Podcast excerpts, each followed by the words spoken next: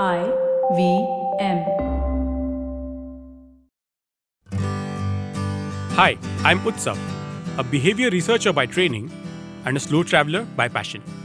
Postcards from Nowhere is a travel podcast where I condense a decade of travel experiences and explore not just the where, but also the why and how to travel.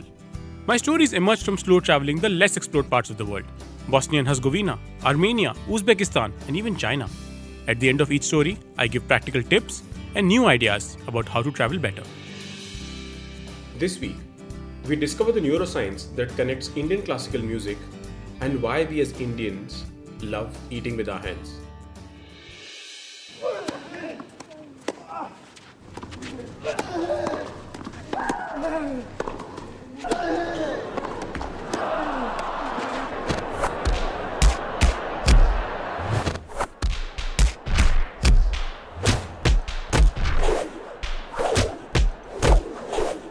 I am sure you recognize the first set of sounds the classic tennis player grunts during a rally. You may not have recognized the second one. It's actually of a karateka delivering punches and kicks. The obvious similarity between the two sports is the grunting sounds at the point of maximum effort. The strenuous forehand return to a tennis ball traveling at 140 km an hour, and the kihap of taekwondo delivering a debilitating kick to your opponent. Now, there is good reason for doing this. Grunting is a great way to very quickly exhale, expelling all the CO2 from your lungs quickly, while also reminding you to engage the muscles of your core to help generate power.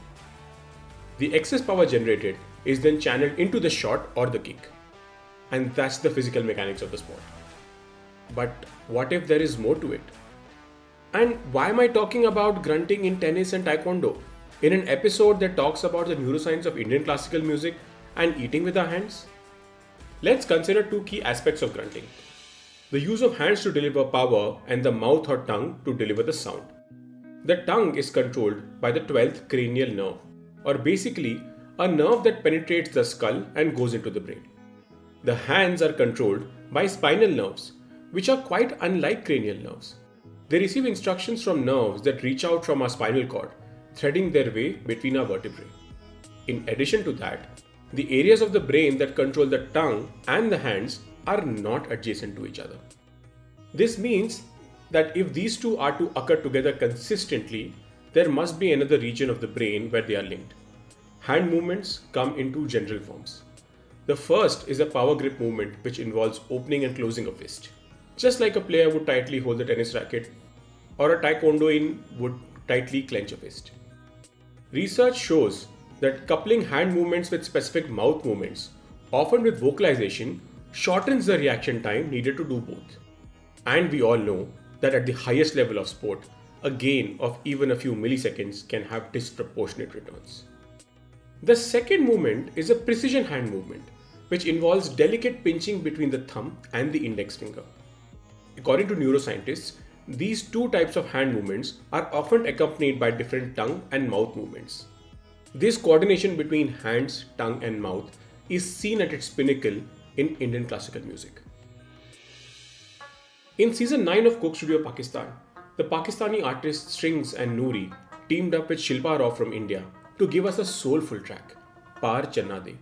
It also included Noor Zehra, who remains the only performer of the Sagar Veena since its creation in 1971.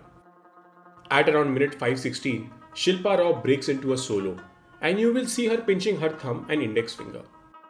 The same can be observed almost throughout in the singing of Piyush Mishra in his Coke Studio MTV appearances. In both his songs, Husna and Ghar, or in the song Choudhary by Mame Khan in season 2 of the show.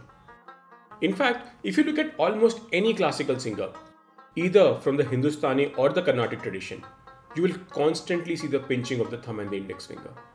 Researchers have shown in the past decade that tactile sensations from our sensitive fingertips and tongue are often coupled together in our brain in ways that affect performance. Each time a singer goes deep into a note or increases their pitch, their tongues move forward and their fingers pinch. In contrast, look at the peerless Abida Parveen in Tu Jhoom from season 14 of Coke Studio Pakistan. In the entire song, she rarely pinches her fingers, rather, singing with an open handed stance, she sings open mouthed, brings all the power from her diaphragm and legs, and dominates as a powerful singer. In contrast, Naseebo Lal throughout the same song has her fingers pinched as she goes deeper into each note while she sings. The open hand stance or powerful singing can be seen in the song Rang from season 9 of Coke Studio Pakistan, where Rahat Fateh Ali Khan and the late Amjad Sabri demonstrate this. In fact, pick up any performance where you can see the vocalist on screen. You will see the finger pinching and the power grip or open hand movements depending on what the vocalist is trying to achieve. So, allow me a rather cruel thought experiment. What if I tied the hands of these singers and then asked them to render the same compositions they are so well known for?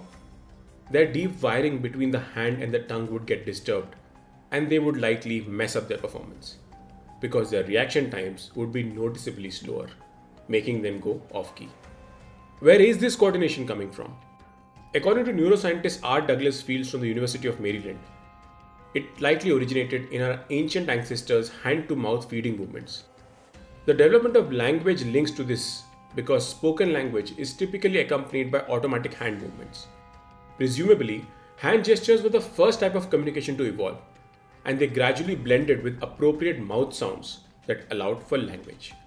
Functional brain imaging studies show that specific tongue and hand movements activate the same region of the brain in the premotor cortex. Furthermore, the same neurons in the premotor area fire when a monkey grasps an object with its mouth or its hand.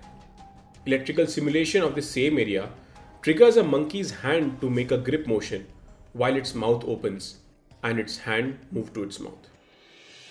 So, is it any surprise that eating with our hands provides us with a different kind of pleasure?